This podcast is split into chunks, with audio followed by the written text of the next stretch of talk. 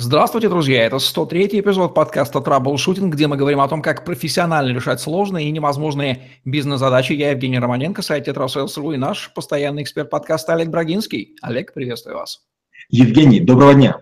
Олег Брагинский, специалист номер один по траблшутингу в России СНГ, гений эффективности по версии СМИ, основатель школы траблшутеров и директор бюро Брагинского – кандидат наук, доцент, автор двух учебников, 10 видеокурсов и более 750 статей. Работал в пяти государствах, руководил 190 проектами в 23 индустриях 46 стран, 20 лет проработал в компаниях Альфа Групп, один из наиболее просматриваемых людей планеты сети деловых контактов LinkedIn. Практически любому менеджеру, человеку, связанному с деньгами, да не только, знакомо слово аудит и эффективному аудиту посвящаем сегодняшний выпуск. Сразу скажем, что касается он не только финансов, аудировать можно все, что угодно. Впрочем, будем разбираться. Олег, а, происхождение термина аудит и что это такое? Евгений, вы меня подловили. Вот как раз что значит слово аудит, я, честно говоря, точно сходу вспомнить не могу не могу вспомнить. Но вообще аудит – это форма независимой проверки бухгалтерского учета, финансовой отчетности, экспертиза наличия и ревизии составления, э, состояния ресурсов. Мнение аудитора способствует большему доверию к отчетности и к эксплуатируемым ресурсам. Заказчикам аудита необходимо второе мнение о профессионализме и порядочности нанятых работников или компаний. Аудит бывает внутренний, независимый, государственный и даже межгосударственный. Скажем, э, разные миссии могут поехать и проверить наличие ядерного оружия. Это аудит. Или соблюдение договора о поставке. Это аудит. Или э, как выполняются предписания, которые необходимо давать больным. Это тоже аудит. Спасибо, что обращаете внимание на два ключевые момента. Я для себя выделяю. Это состояние ресурсов, некоторая картина, эдакий снапшот, и третья сторона, которая его, собственно, подтверждает. А вот русское слово «проверка», оно что, не описывает в полной мере содержание термина аудит? Почему нужно пользоваться англоязычным аналогом? Я не знаю почему, но вот на наших территориях чрезвычайно популярны англицизмы. Это, кстати, и пример, почему мы используем troubleshooter, а не решатель. Кажется, решатель было бы красивее, но почему-то журналисты, маркетологи, они обожают вот такие какие-то красивые слова. Слово «аудит», наверное, началось со времен вот финансового аудита, бухгалтерского. Наверняка у него корень э, латинский или что-нибудь там из итальянского. Я думаю, что просто слово «проверка» — это э, включает в себя и более мелкие а, родовые понятия. Аудит – это именно независимый или внутренний контроль, вот то, о чем говорили, либо отчетности, либо состояние ресурсов. Я думаю, это просто чуть более точное название. Всегда с понятием аудит соседствует объект аудируемый, то есть чего именно, каких объектов бизнес-процессов, областей, ресурсов аудит может проводиться, ну или известно в бизнес-практике, по крайней мере. Но, к сожалению, я знаком с крайне ограниченным набором видов аудита, наверное, меньше 10. Финансовый – это проверка финансовых средств, соблюдение принципов и требований ведения бухгалтерского учета, национального или по стандартам международной финансовой отчетности. Операционный – это контроль процедур, методов функционирования хозяйственной системы и оценка производительности, эффективности работы организации на соответствие законодательству, правилам и стандартам. Специальный контроль – это составление официального заключения относительно надежности информации, предоставляемой другой стороной. Еще есть налоговый, ценовой, управленческий и на соответствие требованиям. Других я сходу вспомнить не могу. А почему нельзя обойтись без аудитора как третьей стороны? Неужто технология не позволяет опрозрачить вот полностью все, что нужно. Я припоминаю, байка такая была, я сейчас попробую ее рассказать. Начинается одна из первых лекций в одном вузе, и говорит преподаватель, в одном э, в цеху стояла большая цистерна с, со спиртом. Утром спирт наливали, потом там, значит, делали какие-то процедуры, измеряли, сколько этого спирта, ну и, в общем, расходовали очень точно. Но каждый день а, все инженеры были пьяны. Очень долго искали, что же причина, потом инженеры раскололись. Они просто подвешивали внутрь этого большого бака на крючок э, ведро пустое, где и оседал спирт. И вот аудит должен был позволить его найти замерами до и замерами после. Но инженеры оказались умнее. Любой человек сломает систему. Поэтому аудит крайне важен. Большинство людей видят смысл своей деятельности в том, чтобы кого-то обмануть или в чем-то э, кого-то объегорить. Кроме неподкупности и чистоты репутации, какие требования к аудитору в целом предъявляются? Ну, во-первых, это высшее экономическое или юридическое образование для физического лица или наличие в штате сотрудников, соответствующих данному требованию для юрлица, которое оказывает услуги независимого аудита. Если мы говорим про аудит технический, то нужна сертификация ну, соответствующая. Если мы говорим про медицинский, то то же самое. Дальше это знание методологии проведения проверок, международных стандартов деятельности аудитора. А, еще сюда же знание нормативной базы и принципов налогового, бухгалтерского, управленческого, технического, процессного учета, опыт работы бухгалтером, аудитором или специалистом на должности, чья работа или экспертиза проверяется или подтверждается. Ну и, естественно, наличие лицензии на право заниматься аудиторской деятельностью. В чем будет организационная или техническая разница между аудитором как физическим лицом, непосредственно проверяющим, и аудитором как бизнес-единицей компании? Понятно, что первый работает во второй, тем не менее, что нужно понимать заказчику аудиторских услуг, с кем как работать? Ну, из-за того, что я в больших компаниях работал, э, меня мои акционеры и коллеги приучили вот к чему. Всегда лучше работать с юридическим лицом, потому что всегда есть к кому предъявить претензии. А если аудитор попал, допустим, в больницу, или там у него болеет ребенок, рожает кошка, по понятным причинам конкретный человек может быть недоступен. Выключен телефон, он едет в метро или еще где-то. Желательно работать с аудитором компании юридической. Почему? Потому что у нее есть ресепшн, у нее есть девочка, которая ответит. Если нет Вася, то будет Петя.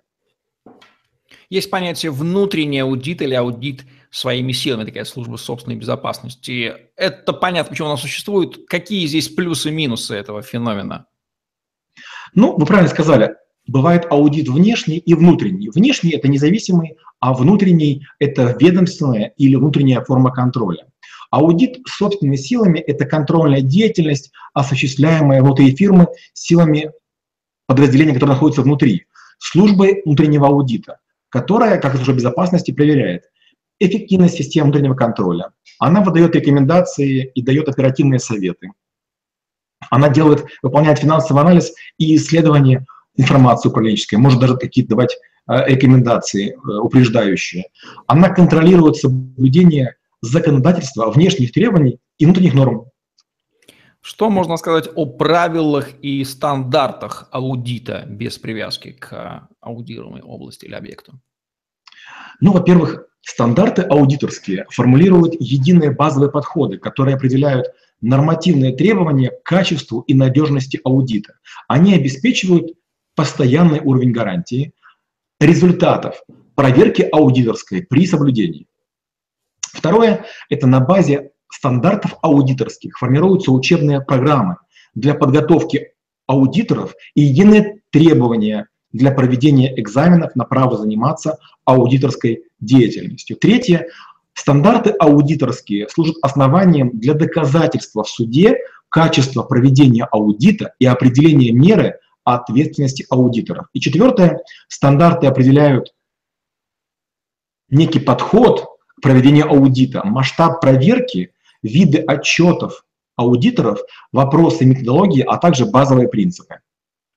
Что можно сказать о технологиях, методах, способах, приемах аудита? Это физическое присутствие человека в аудируемой области, залезание глазами, копание в документах, что-то дистанционное – Методы аудита делят на две группы. Первая – это организация аудита, сплошная проверка, выборочная, документарная, фактическая, аналитическая, комбинированная. И второе – это методы получения, то, о чем вы сказали, аудиторских доказательств. При оценке надежности аудиторских доказательств, зависящих от ситуации конкретной, исходят из того, какие именно доказательства более надежны считается, что более надежны те, которые получены из внешних источников, собранные непосредственно аудитором, и третье – в форме документов и письменных заявлений. Содержание аудиторского заключения этого финального документа, в котором и отражено, собственно, состояние, какие к нему требования предъявляются? Это будет длинный ответ.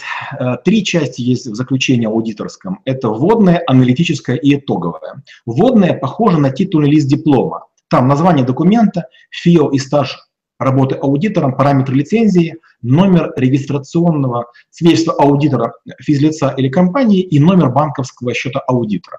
Вторая часть, аналитическая, это отчет об общих результатах проверки состояния внутреннего контроля, бухгалтерского учета и отчетности экономического субъекта, а также соблюдение а, им законодательства при совершении финансово-хозяйственных операций. Содержит, кому адресовано, название компании, которую аудируют, объект аудита, результаты проверки и выводы о соблюдении законов.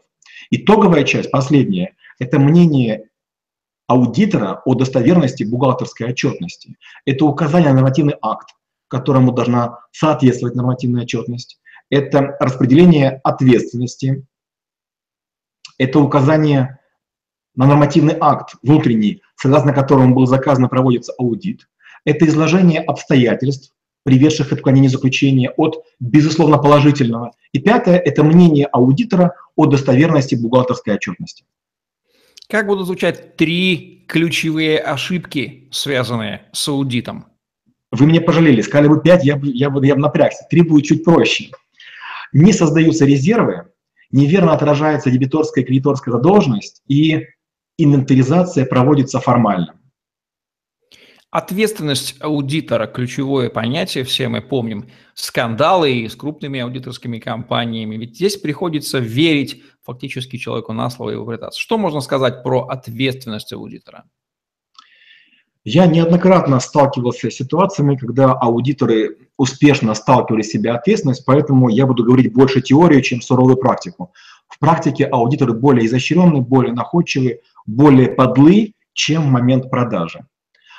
Ответственность аудитора – это санкции, налагаемые на их фирму в случае невыполнения либо некачественного исполнения одного или нескольких пунктов договора а, по отношению к заказчику услуг. Вид ответственности определяется законами государства и обычно различают три вида. Первое – это гражданская правовая, выражается в компенсации ряда убытков.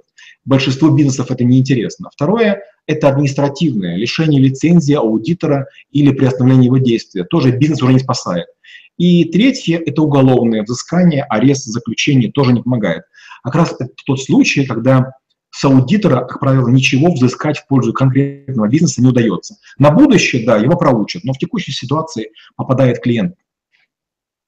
Итак, аудит возникает там, где мы не доверяем нашему потенциальному контрагенту и понятно почему, и полагаемся на мнение некоторого авторитетного третьего лица, заслужившегося соответствующую репутацию и обладающего якобы видимыми, по крайней мере, признаками того, что ему дескать, можно доверять, хотя все равно мы об этом убеждаемся уже в процессе работы с ним. Какие риски такие остаются у контрагента, нанимающего аудитора для проверки себя, у контрагентов, в общем, риски в работе с аудиторами?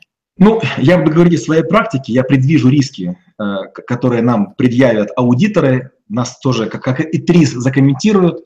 Но, тем не менее, в первую очередь, это непорядочность, приводящая к утечке информации и разглашению коммерческой тайны. В одном из случаев компания сымитировала ограбление и выемку винчестеров из своих компьютеров для того, чтобы мой клиент потерял существенную информацию. Мы это дело раскрыли, было очень стыдно, это подло. А, второе – это прогибание под заказчика и умалчивание информации о важных нарушениях. Вас, вызыв, вас как аудитора вызывает главный бухгалтер, финансовый директор и говорит, что мы вам заплатим больше, но вот вы этого не пишите. С этим я тоже сталкивался. Третья неприятность – это подготовка более чем одной версии заключения. Скажем, одна открытая, которая показывает всем, и конфиденциальная, которая показывает немногим. А, четвертое – это содействие уклонению от уплаты налогов с помощью сомнительных и непроверенных схем. И пятое – вхождение в сговор с ненадлежащим заказчиком и проведение исследования. Скажем, например, вы приходите в Центробанк и говорите, меня интересует в такой-то организации э, кредитный э, скоринг. Вам говорят, хорошо, мы направим аудит. И потом флешку с отчетом дают вам. Ну, понятно, что заказчиком был, была не та компания, которую проверяли, а заказчиком были вы, который заплатил. Как можно оценить риск коррумпированности аудитора, ну, допустим, по десятибальной шкале в разных сферах? Или здесь все от конкретной ситуации зависит?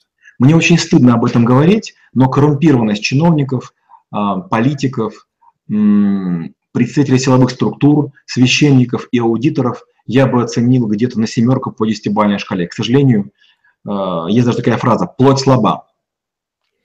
Существует ли олигополизация рынка аудиторских услуг большой четверкой? Безусловно. Лет 35 тому назад была так называемая «большая восьмерка», которая в 1989 году превратилась в шестерку, а в 1998 году стала пятеркой. Четверка сформировалась к 2002 году, если не ошибаюсь после скандала с компанией Артур Н. Андерсон и ее клиентом, корпорация Enron, на что, видимо, уже намекали сегодня.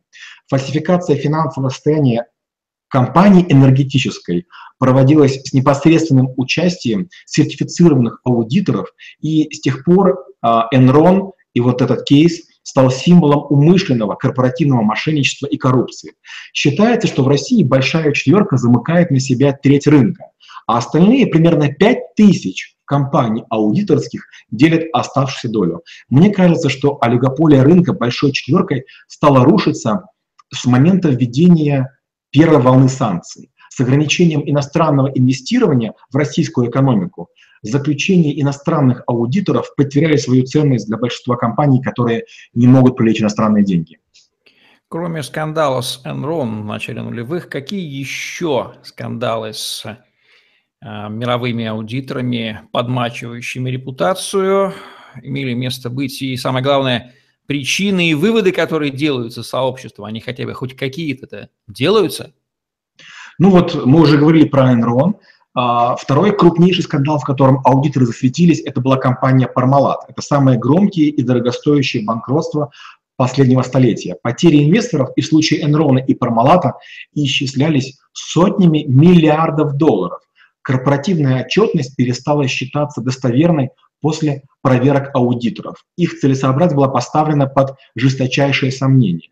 В 2002 году в Америке приняли специальный закон Сарбренс-Оксли. Это самый масштабный в Америке законодательный акт о ценных бумагах после закона о фондовых биржах 1934 года. Закон ввел новые требования к публичным компаниям в отношении расширенного объема раскрываемой финансовой отчетности информации и установил персональную ответственность генерального и финансового директора за достоверность финансовой отчетности компании вплоть до уголовной. Как раз сегодня перед записью нашего выпуска мы записывали комментарий к новости относительно э, циркуляра СЭК. Вот как раз там и упоминался этот акт 34 года. Символично, что в один день в двух разных совершенно передачах – что-то, значит, в этом есть. Как выбирать аудитора, Олег?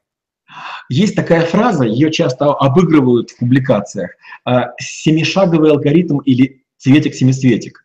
А, аудитор выбирают, задавая такие вопросы. Ну, скорее всего, рынку.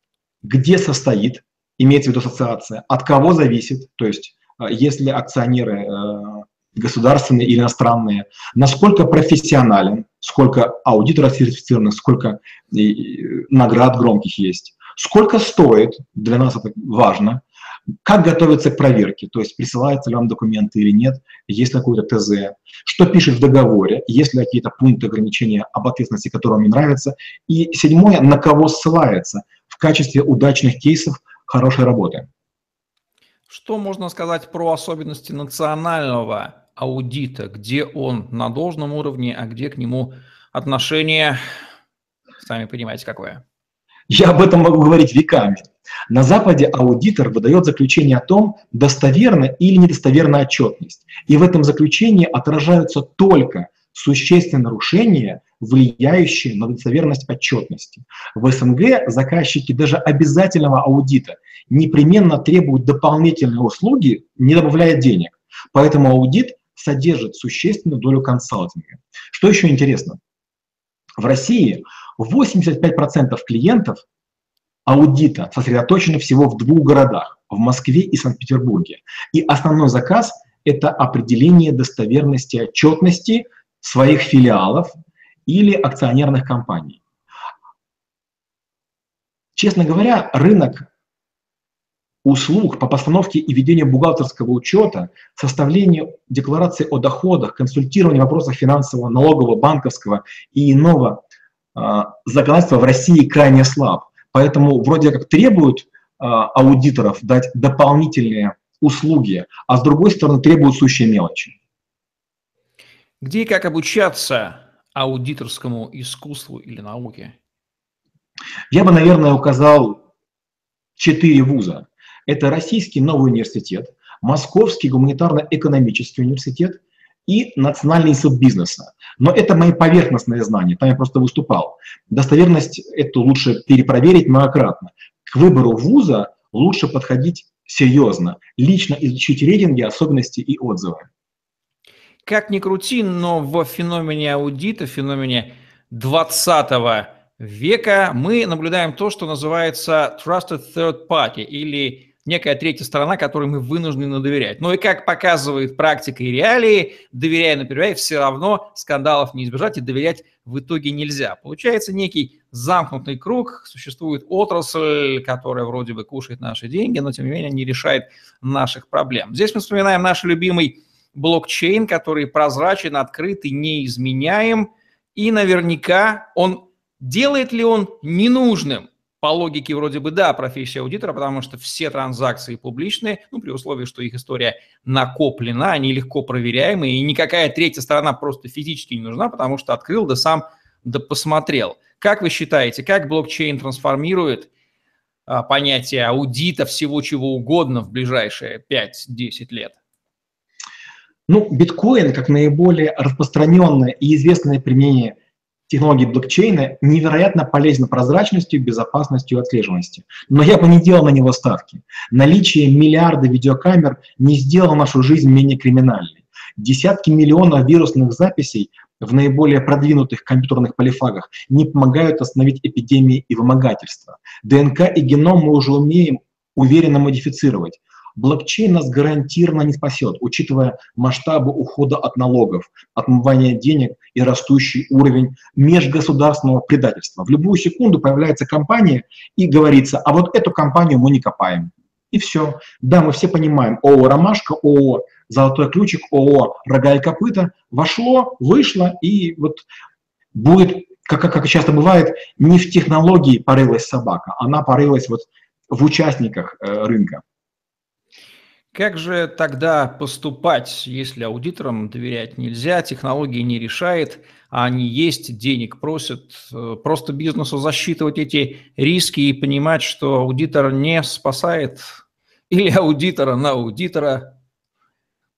Я был немало удивлен, когда я занимался рисками. Я прошел серьезное обучение, FRM, Financial Risk Management – страниц там 762 в этом учебнике, я так все это моментально учил, но в реальной жизни все оказалось сложно. Оказалось, что никто никому ничего не гарантирует.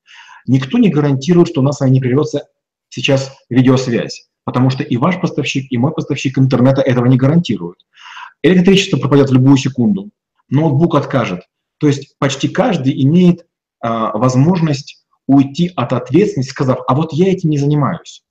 Даже, допустим, когда мы с вами пользуемся Skype, там написано «не заменяет телефон».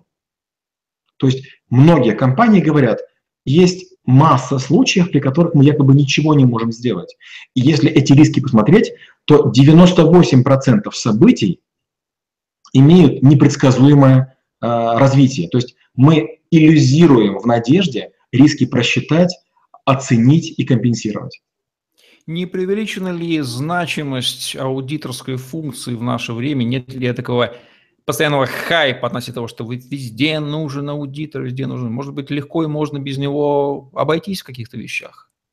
Ну вот в большинстве случаев аудиторы – это такие крайне неприятные, костные люди, которые и выглядят неприветливо, и разговаривают злостно, и всех подозревают. Знаете, такое гестапо или СС в одном флаконе, с одной стороны. А с другой стороны, я знаю массу компаний, которые от этого отказались, и приходит время, а у них, допустим, отсутствует 700 ноутбуков. Вроде бы в деньгах немного, но так неприятно. Под финал как будут звучать рекомендации компаниям, работающим с аудиторами, ну и самим аудиторам, которых мы сегодня, в общем-то, уже окрестили не самыми лицеприятными терминами. Они, конечно, на нас за это немножко будут не рады. Ну, надеюсь, они понимают, зачем мы это делаем. Ну, какие будут рекомендации? Первое – это ежегодно создавайте тендер на проведение аудита. Не привязывайтесь к единственной компании, которая будет там заливать в уши, что они вас знают давно и поэтому сделают лучше, быстрее и дешевле. Второе. Персонально отсматривайте личности аудиторов. Смело просите заменить недружелюбных, неаккуратных или тех, которые сложно изъясняются. Третье. Не давайте выносить документацию за пределы компании в бумажном и даже в электронном зашифрованном виде. Четвертое. Ограничьте доступ к помещению, где аудиторы работают на вашей территории. Постоянно ведите видео и аудиозаписи, храните ее лет 20. Пятое. Запретите использование личных мобильных телефонов и ограничьте зону перемещения. И дайте сопровождающего или группу контактеров, которая будет шлюзом с внешним миром. Хотите ли вы добавить что-нибудь лицеприятное под финал по этой интереснейшей большой теме, как вишенку на торт? Ну, конечно же, те аудиторы, которые дослушают до этого момента, э, хочется спросить прощения, мы об этом рассказываем специально в таком э, ключе для того, чтобы пробудить интерес. То, что вы делаете, необычайно важно и полезно, с одной стороны. С другой стороны, в каждом стаде не без урода. Пускай у вас будет поменьше предателей, работайте честно, аккуратно и быстро. Вот такое мнение о том, что такое эффективный аудит от Олега Брагинского в подкасте «Траблшутинг», где мы говорим о том, как профессионально решать сложные невозможные бизнес-задачи. Олег Брагинский, Евгений Романенко были с вами. Лайк, комментарий, подписывайтесь на наш YouTube-канал, чтобы не пропустить новые интересные видео с вашими любимыми экспертами. Загляните в другие выпуски подкаста «Troubleshooting», там вы найдете массу интересного о бизнесе и жизни от Олега Брагинского. Помните, что мы записываем выпуски с опережением, где-то на две трети их больше. И если вы хотите персонально получить доступ к к выпускам, не находящимся в бесплатном доступе, свяжитесь со мной или с Олегом Брагинским, мы обеспечим вам этот доступ на персональных условиях. Остается пожелать вам хороших, компетентных аудиторов чистой репутацией, выполняющих свою функцию добросовестно, ну и самим не быть, как же называется, не иметь рыльца в пуху. А если оно в пуху, ну тогда уж мы вам тут не посоветуем. Удачи вам, всем пока. Спасибо и до встречи через неделю.